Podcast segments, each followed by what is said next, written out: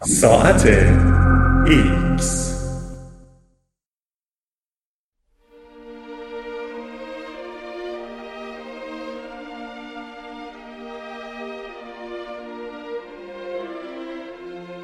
ذات همسان اشکال ناهمسان.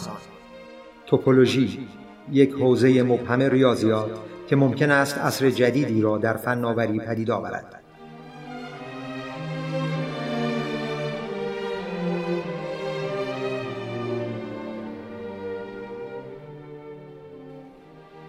تصور کنید که بیدار شوید و خود را در یکی از نقاشی های سالوادور دالی بیابید. دست دراز می کنید که دکمه تکرار زنگ ساعتتان را بزنید اما می بینید که در طول شب آبکی شده و به یک چالاب تبدیل شده است. بیرون پنجره آفتاب بر فیلی میتابد که در خیابان تلو تلو می‌خورد و پاهایش ترکه های بسیار نازکی به بلندای سی متر هستند. در این تصویر خیالی همه چیز به آرامی اما پیوسته خودش را کج و موج می کند فنجان قهوهتان به دونات تبدیل می شود انگار از خمیری ساخته شده که ورز می خورد و کش می آید صبحانه تجربه گیج کننده است چرا که چیزهای روزمره هویتشان را از دست می دهند. این مانند سفری ناخوشایند به نظر می رسد.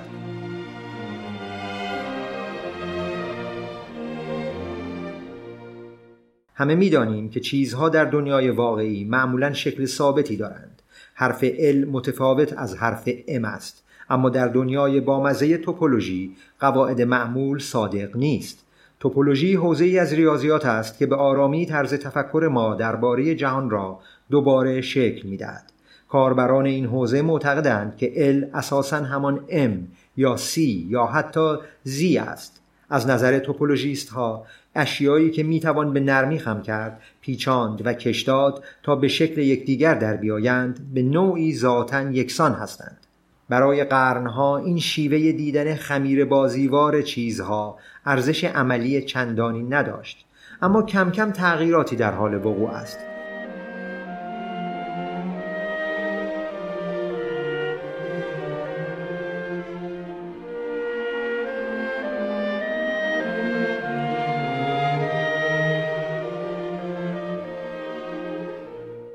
امروزه توپولوژی راهنمای ما در درک منطقی کلان داده هاست. توپولوژی به فیزیکدانها کمک کرده که مواد رسانای الکتریسیته‌ای بیابند که شبیه هیچ چیز دیگری روی زمین نیستند و به فیزیک جدیدی که درون این مواد پنهان است پی ببرند.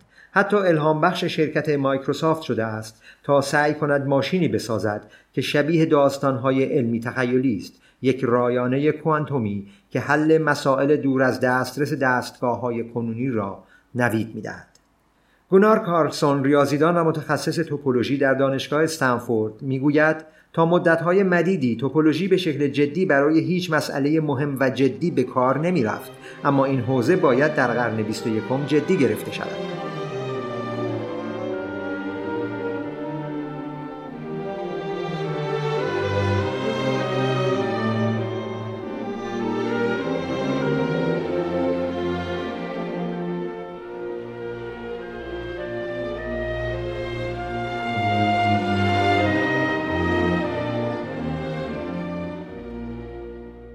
ماجرای آغاز توپولوژی به حدود 300 سال پیش برمیگردد وقتی که یکی از باهوشترین ریاضیدانان جهان با معمایی آشنا شد. اهالی یکی از شهرهای دوردست اروپا می‌خواستند بدانند آیا می توان در شهرشان کنیکسبرگ قدم زد و از هر هفت پل آن شهر فقط یک بار نه بیشتر و نه کمتر عبور کرد؟ این شهر اکنون کالینینگراد روسیه است. آن ریاضیدان لئونارد اویلر بود. یکی از متفکرین بزرگی که بسیاری از نشانه های ریاضیاتی را که امروز استفاده می کنیم به وجود آورده و حقیقتا زیباترین معادله تمام تاریخ را نوشته است. او در ابتدا آنچنان به مسئله پلهای کنیکسبرگ فکر نمی کرد و در نامه آن را پیش پا افتاده خواند اما به هر حال خوشبختانه این نابغه سوئیسی تصمیم گرفت به آن توجه کند شما هم می توانید همین کار را بکنید. می توانید مسیری بیابید که از هر پل یک و فقط یک بار بگذرد؟ معاصران اویلر نتوانستند چنین مسیری بیابند. اما از سوی دیگر نیز نتوانستند ثابت کنند چنین مسیری وجود ندارد.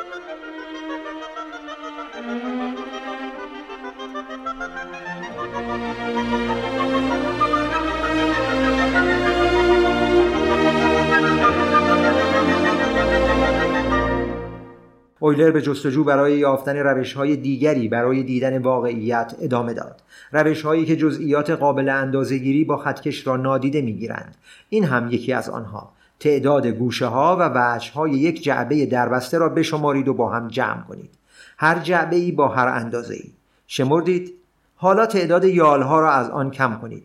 قاعدتا به عدد دو می رسید این جعبه را به شکل هرم یا چهار وجهی یا هر چند وجهی معمول دیگری در بیاورید. همین فرایند را تکرار کنید. نتیجه همیشه دو خواهد بود. در کل جهان شکلهایی که به نظر متفاوت می‌رسند همچنان چیزهای مشترکی دارند. چیزهای ریاضیاتی و انتظایی اویلر با نگاه جدیدش به اشکال بذر توپولوژی را کاشت. این نام از کلمات یونانی معادل مکان و مطالعه می آید توپولوژیست ها در تلاشند با استفاده از ویژگی های ساده و عددی بفهمند که اشکال چه چیز مشترکی دارند و چه چیزی آنها را از هم متمایز می کند. دن فرید ریاضیدانی از دانشگاه تگزاس در آستین می‌گوید توپولوژی ساختارهایی را فاش می کند که اگر چشمانتان خیلی خوب کار نکند شاید متوجهشان بشوید ساختارهایی که در آنها جزئیات ریز اهمیت ندارند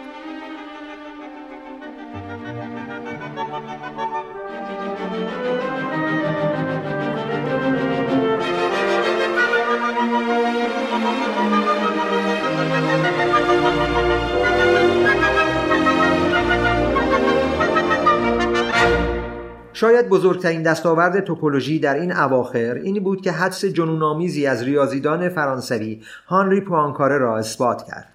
او کسی بود که ایده عجیب و غریبی را یک گام جلوتر برد. ریاضیدان ها می دانستند که به شکل عجیبی هر چیز معمولی را می توان با تغییرات تدریجی به کره تبدیل کرد. به این شرط که سوراخ نداشته باشد. پوانکاره عنوان کرد که این موضوع برای اشیای دارای بیش از سه بعد هم شاید مانند شکل جهان صادق است و باز هم با این فرض که سوراخ نداشته باشد. سوراخ ها در توپولوژی جادوی خاصی دارند. فنجان قهوه را می توان در طول صبحانه دالیگونه توپولوژیست ها به دونات تبدیل کرد. سوراخ دسته فنجان به سوراخ دونات تبدیل می شود اما دونات را نمی توان به یک سوسیس بی سوراخ تبدیل کرد. یا برعکس این کار مستلزم بستن یا باز کردن سوراخ است توپولوژی به اشکال اجازه می دهد به آرامی خود را بپیچانند و کج و موج کنند اما اجازه پاره شدن یا ادغام ناگهانی نمی دهد.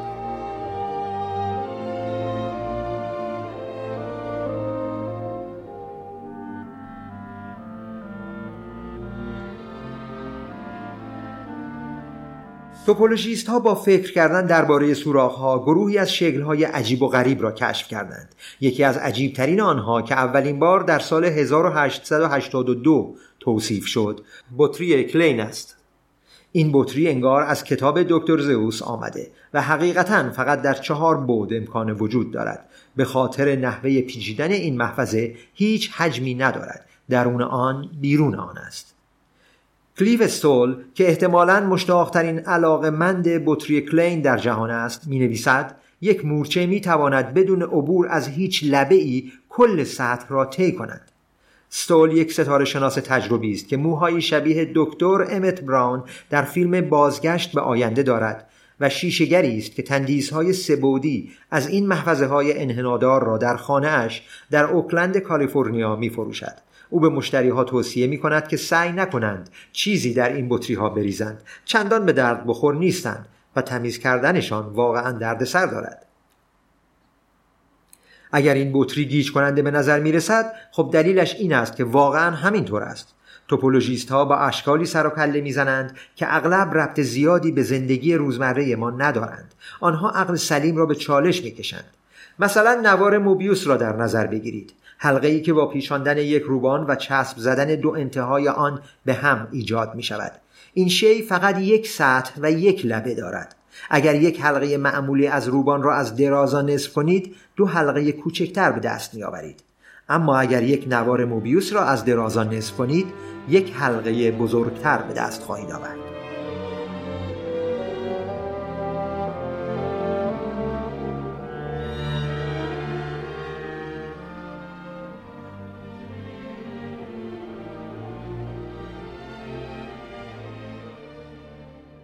برای مدتهای مدید این اشکال نامعنوس و اشکال دیگری که توپولوژی آنها را معرفی کرد صرفا منشأ کنجکاوی بودند.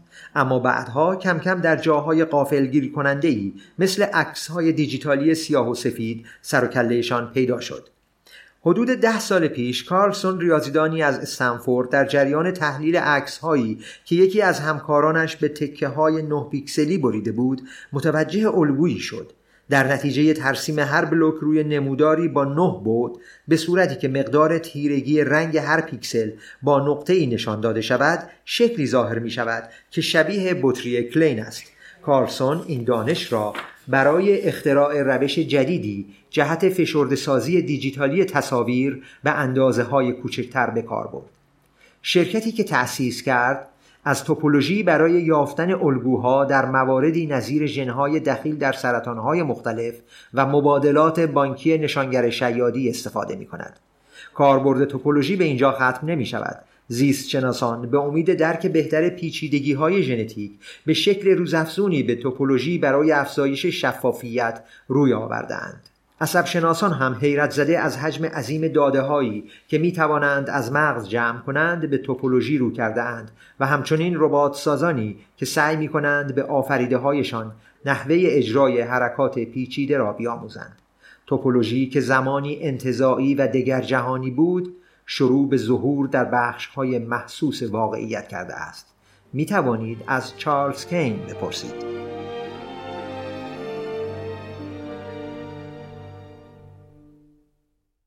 انقلاب ها اغلب سرمنشأ ساده ای دارند و کین فیزیکدان دانشگاه پنسیلوانیا هم از این قاعده مستثنا نیست. او به الکترون ها علاقه عجیبی دارد و روزهایش را صرف بازی با شبیه سازهای رایانه ای می کند که حرکت این ذرات با بار منفی را از میان مواد مختلف مدل سازی می کنند کار چندان درخشانی نیست اما در سال 2004 که این موقع و رفتن با یکی از شبیه سازی هایش متوجه چیز غیرمنتظره ای شد که ممکن است روزی جایزه نوبل را برایش به ارمغان بیاورد دانشمندان از مدتها پیش فهمیده اند که چرا برق در بعضی مواد جاری می شود و در بعضی دیگر نمی شود. وقتی الکترون ها حرکت می کنند از میان منظره می گذرند. در مقیاس های کوچک فیزیک کوانتومی شاخه ای از فیزیک که واقعیت را در ریزترین حالت آن تشریح می کند الکترون ها از تپه ها و دره هایی از انرژی خالص سر می خورند که توسط اتم هایی که ماده را می سازند شکل گرفتند موادی که برق را هدایت نمی کنند و عایق نامیده می شوند دره های عمیقی دارند الکترون ها برای فرار از آن چاله ها تقلا می کنند و ناچار کنار اتم هایشان می مانند مثل توپ های بیلیارد که در سوراخ های میز بازی می افتند. این الکترون ها نوعی وضعیت کوانتومی می سازند که گویای ناتوانی آنها در جریان یافتن است. وضعیت کوانتومی یک عایق مثل پلاستیک را می توان از لحاظ ریاضی به وضعیت عایق دیگری مثل شیشه مدل سازی کرد. تفاوت آنها مثل جعبه و هرم اویلر بسیار سطحی است. به عبارت دیگر از لحاظ توپولوژیکی عایقها عموما یکسان هستند اما نه همیشه.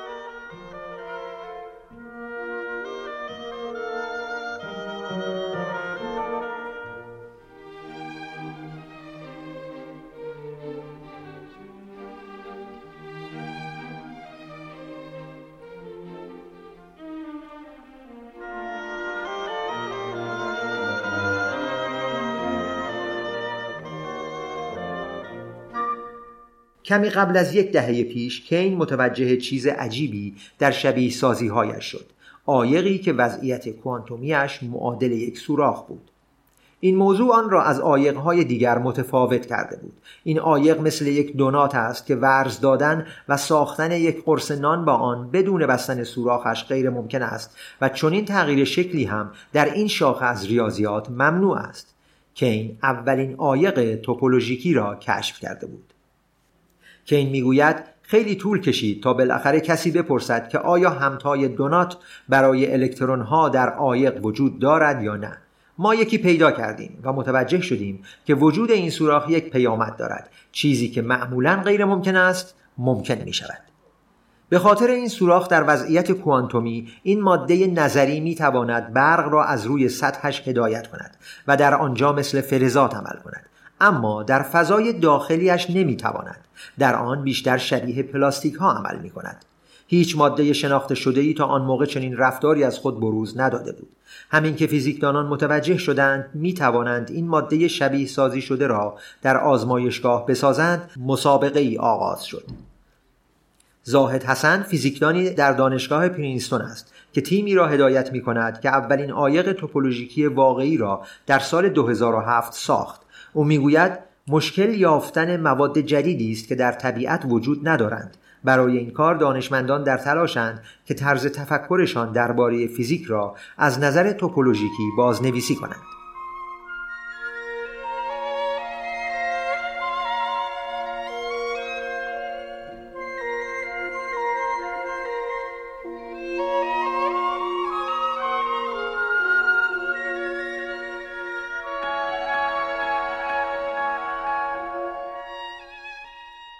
به بیان فنی تیمی از فیزیکدانان در کالیفرنیا و آلمان با ساختن عایق توپولوژیکی تخت و دو بعدی از حسن پیشی گرفته بودند. دهه ها پیش هم در دهه 80 دیوید تولس فیزیکدان از توپولوژی برای توضیح نوعی رفتار عجیب استفاده کرد که نیمه رسانه های بسیار نازک در میدان های مغناطیسی نشان می‌دادند. این پدیده که اثر کوانتومی حال نامیده می شود در سال 2016 برای تولس جایزه نوبل را به ارمغان آورد. اما آلن مکدونالد فیزیکدانی در دانشگاه تگزاس در آستین که این اثر را مطالعه می کند می گوید فیزیکدانها اثر کوانتومی حال را نوعی موقعیت خاص و نادر می دانستند. کشف دوناتی کین کار تولس را به طرز شگرفی بست داد. مکدونالد می‌گوید او نشان داد که توپولوژی را نه فقط در شرایط خیلی خاص بلکه در حالت کلی هم می‌توان به کار برد این موضوع به حسن و تیمش امکان داد که اولین عایق توپولوژیکی سهبعدی را بسازند البته این امر اثرات محسوسی هم دارد. های توپولوژیکی خاصیت نامعمول دیگری نیز دارند. الکترون هایی که در این مواد جاری می شوند توسط توپولوژی که از اهمیت جزئیات می خواهد هدایت می شوند و مشکلی با برخورد با نواقص یا معایب ندارند. آنها برخلاف الکترونی که در سیمی حرکت می کند معمولا انرژیشان را از دست نمی دهند و گرما آزاد نمی کنند. این یعنی قطعات الکترونیکی که از این مواد ساخته شوند از لحاظ نظری برق کمتری مصرف می کنند و بازده بیشتری خواهند داشت. این فقط یکی از فناوری هایی است که مواد توپولوژیکی می توانند راه بیاندازند.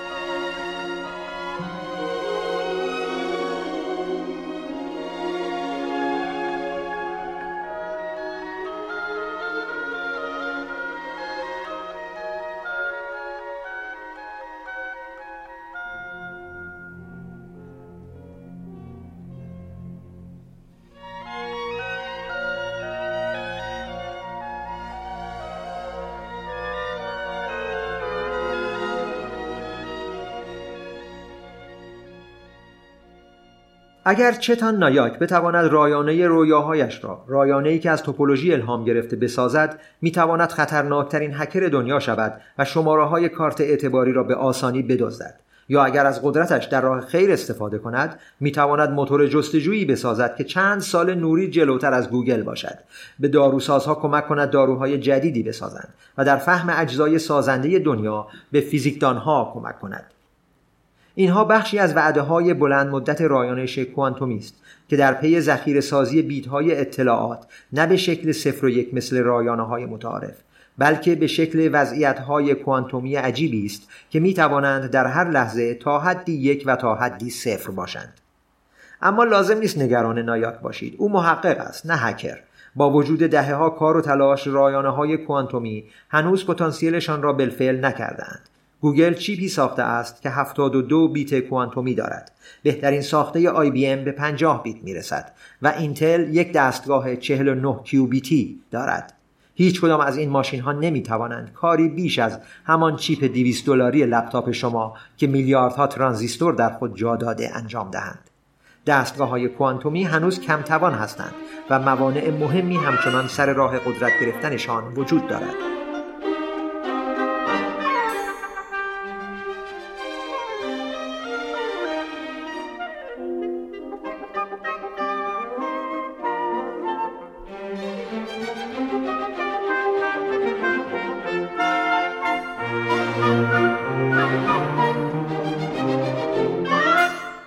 مسئله اینجاست که این دستگاه های فوق مدرن اطلاعات را در وضعیت های شکننده کوانتومی ذرات زیراتمی منفرد ذخیره می کنند و این وضعیت ها به دمدمی بودن شهرند کوچکترین اختلال یا نقصی می تواند به سادگی این اطلاعات را خراب کند. این موضوع قدرت رایانش دستگاه های کوانتومی را محدود می کند چرا که باید بیشتر منابعشان را صرف تصحیح خطاهایی کنند که ناشی از تماس با جهان بیرون است. نایاک شرط میبندد که توپولوژی می‌تواند این مشکل را با محافظت از اطلاعات کوانتومی در برابر جهان بیرونی حل کند. او می‌گوید روی کاغذ می‌توان از توپولوژی بهره برداری کرد. کارفرمای او مایکروسافت با این نظر موافق است و واحدی به نام استیشن کیو در دانشگاه کالیفرنیا در سانتا باربارا برپا کرده که به ساختن نوع جدیدی از رایانه کوانتومی اختصاص یافته است. قدم که داخل می‌گذارید تخته هایی را می‌بینید که پر از معادلات توپولوژی است که فیزیکدانها و ریاضیدانها در فاصله چند قدمی اقیانوس آرام نوشتند استیشن کیو با وجود افزایش تلاشهایش در سال گذشته هنوز نتوانسته چیپی بسازد که از مزایای خاص توپولوژی بهره ای ببرد. نایاک می‌گوید این آزمایش ها هنوز به آنجایی که باید نرسیدند. اما او به این روی کرد اطمینان دارد.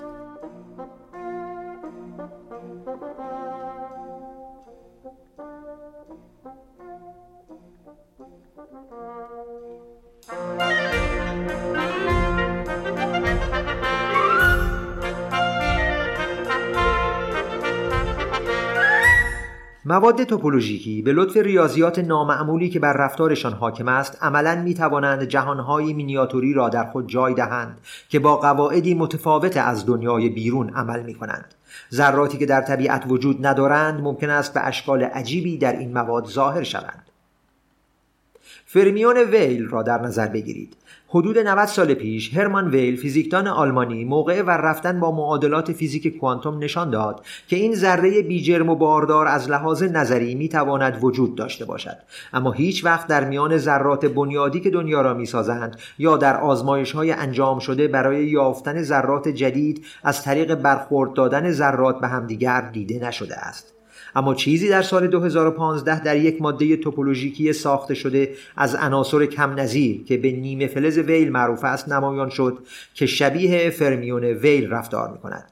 محققانی که به مطالعه این موضوعات می‌پردازند از جمله حسن نوعی سوراخ ریاضی در وضعیت کوانتومی الکترونهایش یافتند که شبیه آیقهای توپولوژیکی کین است این سوراخ باعث می شود الکترون ها در گروه های گرد هم بیایند و مثل یک ذره واحد رفتار کنند مثل گله ای از پرندگان که با هم شکلی را در آسمان می سازند الکترون های گروهی مثل فرمیون بیجرم ویل رفتار می کنند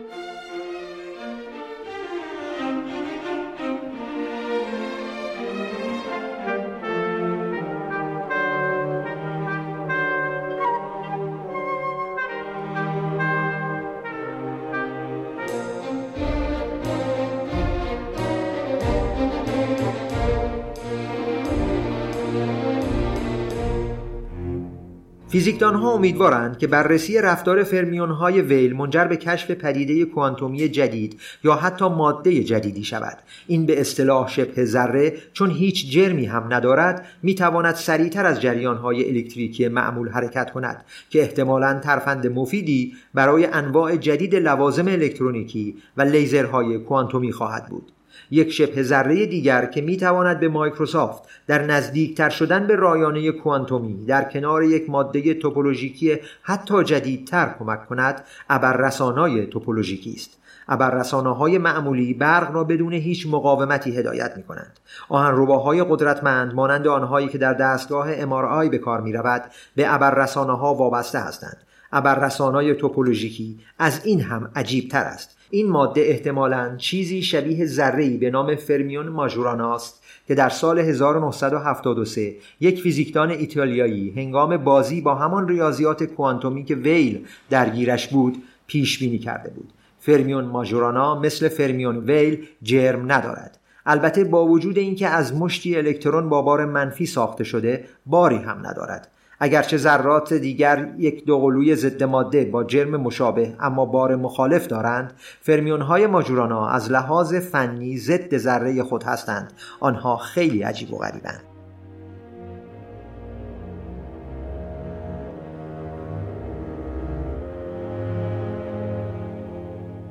ماژورانا به عنوان یک شبه ذره در ابررسانه های توپولوژیکی ابر نیروهایی خواهد داشت که برای رایانش کوانتومی به کار می آید الکترون هایی که در وجود داشتن آن نقش دارند اساسا می توانند به دو گروه تقسیم شوند. مثل پرنده هایی که دستهشان را نصف می کنند به خاطر تقارن های توپولوژیکی حاکم بر مواد ذره نصف شده محافظت شده است. حتی اگر با یکی از نیمه های فرمیون ور بروید بر اطلاعاتی که در آنهاست اثری نمی‌گذارد. پس رایانه های کوانتومی که از این رفتار بهره برداری کنند مجبور نخواهند بود با خطاهایی که دستگاه های امروزی دچارشان هستند سر و کله بزنند. البته روی کاغذ. فقط یک مشکل وجود دارد. هیچ کس تا به حال یک ابررسانای توپولوژیکی نساخته است. حداقل مطمئن نیستیم که ساخته باشد. در سال 2012 محققان در هلند چیزی در سیمهای کوچک یافتند که ممکن است نشانه ای از شبه ماجورانا باشد. با اینکه شواهد دال بر این موضوع همچنان در حال افزایش است اما برای وجود آن همچنان نمی‌توان رأی قطعی صادر کرد.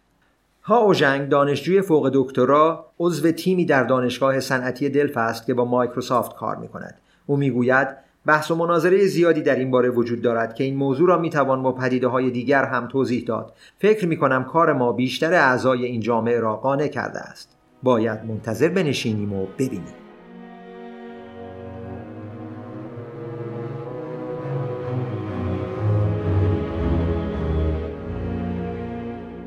از ابررسانه های توپولوژیکی با فناوری بالا تا بطری های دستساز کلین اویلر هرگز فکر چنین پیامدهایی هم برای مسئله پلهای کنیکسبرگ نمی‌کرد.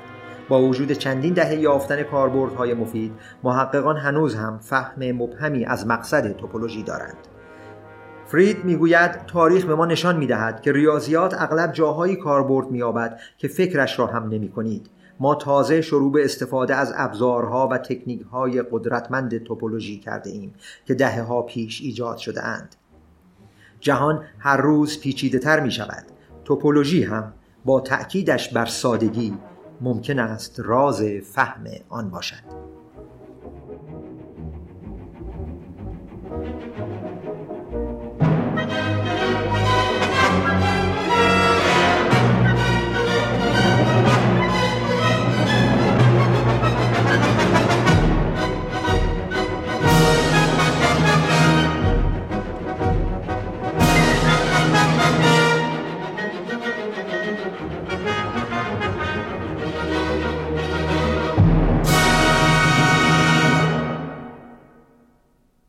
هستم چون می‌دانم.